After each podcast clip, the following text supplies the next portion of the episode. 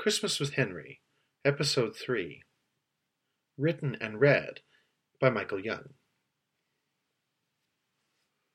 The next morning, Charlie stood outside Megan's hospital room, clutching a child's hand in each of his and awaiting the verdict of the nurse. When can we see Mommy? asked James, his dark haired son of four years. His other son, Nolan, had fairer hair and was six. Soon, little guy, said Charlie hoping it was true. The nurse has to. His words fell short as he realized he could not adequately explain what the nurse had to do. Fortunately, she appeared not long afterward, her clipboard, her clipboard high and a twinkle in her eye. She's doing much better today, and is awake. Perfect day for the fan club to visit. The boys rushed forward into the room, and Charlie let them go, releasing all their pent up energy. He let them hug their mother, both of them talking over each other in an attempt to tell her just about everything that had happened since the last time they'd seen her. Nolan told her everything about first grade spelling tests, riding the bus, eating in the cafeteria, playing at recess, and all the while Charlie stood by, silently holding her hand. It was so much fun, Mommy, Nolan said. We had a Christmas party at school today, and and there were lots of presents, and candy. James chimed in. We saw Santa. He reached up and put a hand on his mom's. He's real, Mommy. He's real. When the boys finally took a second to breathe, she looked up and managed a smile. Sounds like you've been busy, hon. Thanks for taking care of everything. Charlie nodded and stooped by her bed. No problem. He paused, thinking about Henry's story from the day before. Sweetheart, do you remember the first time you saw me? She straightened herself up in bed, her eyes clearer than usual, as though her pain meds hadn't dulled her senses a bit. of course. At that beach party. I laughed at your farmer stand. Resting his face in his hands, Charlie wagged his head back and forth. Okay, I admit it was pretty bad. And you were perfect. I noticed all of your long, dark, he reached up and ran his fingers through his own hair. Well, never mind. I guess I just wanted to talk about something happy for a change. In his mind's eye, he saw his family walking along the beach, much like Henry had described, he and his wife leaving footprints behind for their children to follow. Would his children be able to find the way if the trail faded to a single set of prints? He let their children talk to their mother for another ten minutes, but could then see the lines of strain forming on her face. Her brow broke out with sweat, and her eyes twitched ever so often. Though it pained him to do so, Charlie gathered his sons and had them give their mother a goodbye kiss.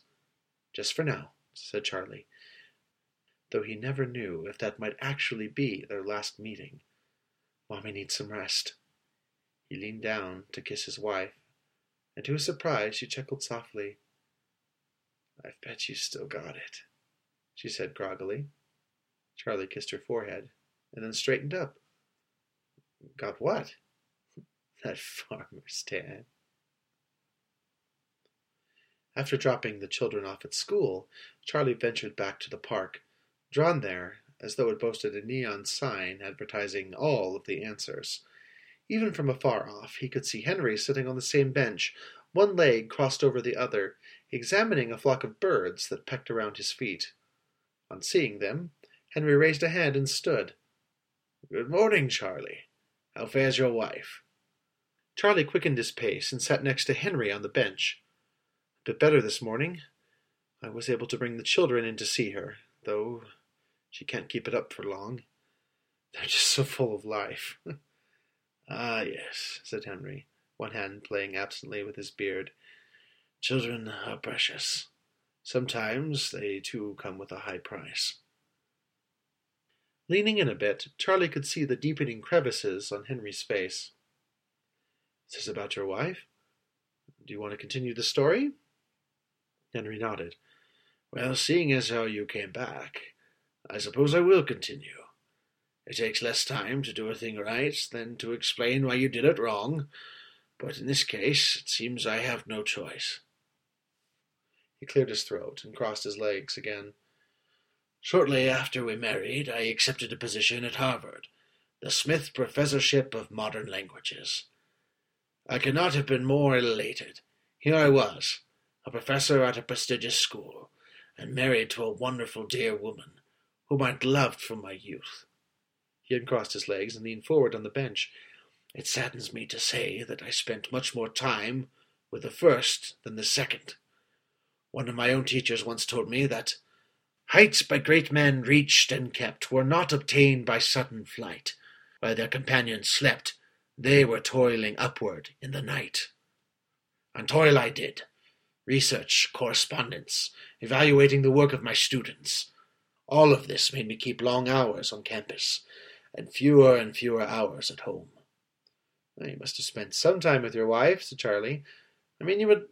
I mean, you were newlyweds. I remember never wanting to be apart from her back then.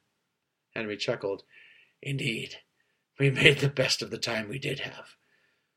But I was a fool.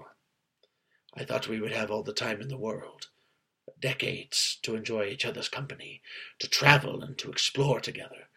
It never entered my young mind that our time might be fleeting, for age is opportunity no less than youth itself, though in another dress, and as the evening twilight fades away, the sky is filled with stars, invisible by day. Then I take it she died of something sudden, said Charlie. You didn't have time to prepare yourself for it. Oh, I had plenty of time. About six months, in fact. It did not take long to discover that my wife was with child. The very thought of having a son or daughter of my own lent a golden glow to all my endeavors. I could scarcely keep it a secret from my students and the other professors. Charlie hung his head.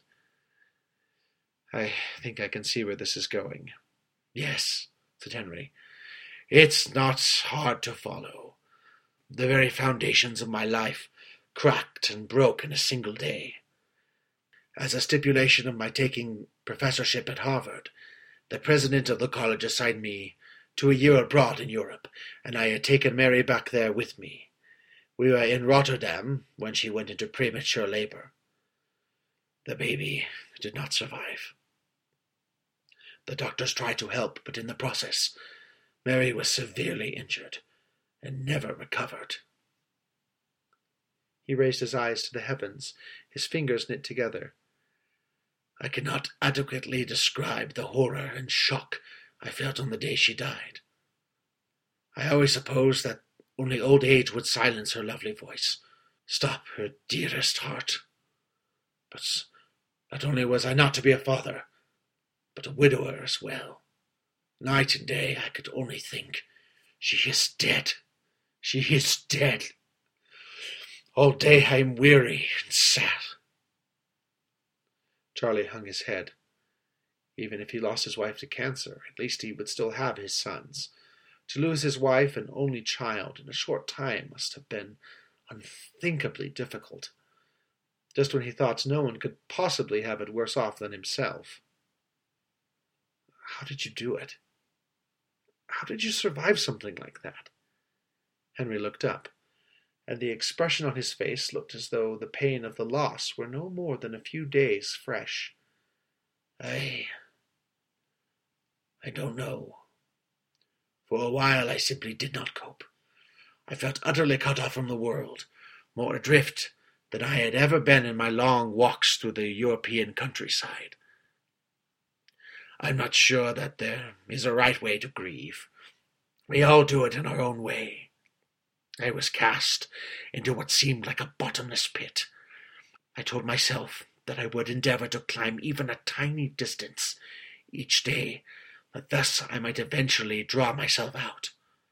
I would allow myself one thing that I had not experienced the day before.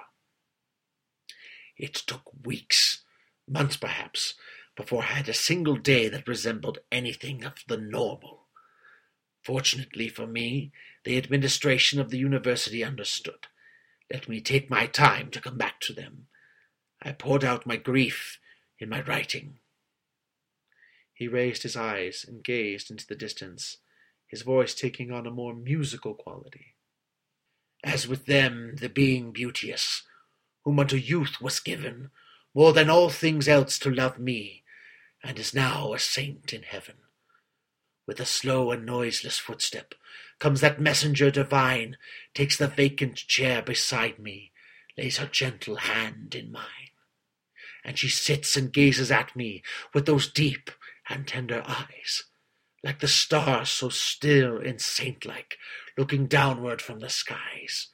Uttered not, yet comprehended, is the Spirit's voiceless prayer, soft rebukes in blessings ended, breathing from her lips of air. Oh, though oft depressed and lonely, all my fears are laid aside, if I but remember only such as these have lived and died. Charlie couldn't think of anything to say. The words flowed so easily from the man's mouth. His classes must have been something special to attend. Henry reached up with one hand, indicated a barren tree with a single finger that looked as if it belonged as an offshoot of its skeletal branches. Grief and healing are a cycle, much as nature's. Look at that tree now, and you might suppose that it has lost everything all semblance of beauty, all its fruit, all of her flowers, everything that gave it any appearance of purpose or meaning to it. It provides little shade, does not much gladden the eye or any of the other senses, but it is still a tree, alive, with the potential to spring forth again as fruitful as it ever was. Come spring, dozens will relax daily in its shade, and bask in the sweet scent of the blossoms, and taste the succulence of its fruit. But it will be no less of a tree than it was in the winter, only that in one season it was blessed with plenty, and in another with want. Charlie felt a hard lump forming in his throat, and looked over to see Henry's eyes glistening. It had been some time since Charlie had been touched by someone else's words. If he were to lose his sweetheart, that it was precisely how he would feel, and how slow the recovery process would seem. But as well, the words gave him hope that this man had weathered a similar catastrophe in his life, and that he also had a chance. Thank you, Henry, said Charlie, trying not to let too much emotion into his voice. That's precisely what I needed to hear today. Sorry you had to go through what you did. Henry stood, wiping his eyes on the back of his sleeve, and then wiping the front of his coat briskly with his hands. So am I, but then again, I'm still here. I must go on. I must go now. But if you come again, I promise that we will speak of happy things. Charlie placed a hand on Henry's shoulder and squeezed gently. I think I'd like that.